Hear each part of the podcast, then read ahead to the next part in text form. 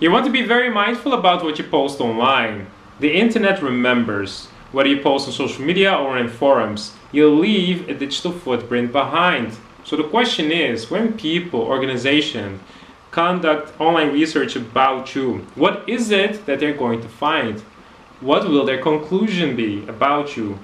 Will you be perceived as someone who's positive, helpful, negative, a hater, someone who involves in cyberbullying maybe? What is it exactly that they will think about you? And that's why you want to be very mindful about the way you post online. So ask yourself three questions before tapping or clicking the publish button. So the first question is Will my grandma be okay with that post? Or my mom? Because if they approve the post, it probably is fine.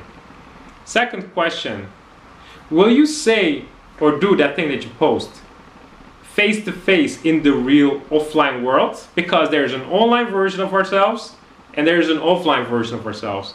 And online is easy to say anything we want to say. But would you say that thing in that post face to face in the offline world, in the real world? And the third question you want to ask yourself if I take your post and I will make it public, you're, you're studying, for example, and I will just post it on the walls of the university you study. What will the students think about you? Or you're working in the office and I will just take your post and I will make it public in the office. What will they say about you? That's what you want to ask yourself. What kind of feelings do I evoke with that post?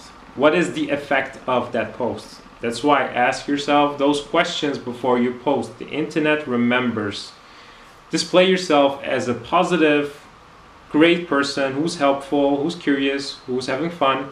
Not necessarily a fake version of you, of course, but try to combine the online and the offline versions of you, combine them together so you are a person who has values and is also then displaying those values in the virtual world.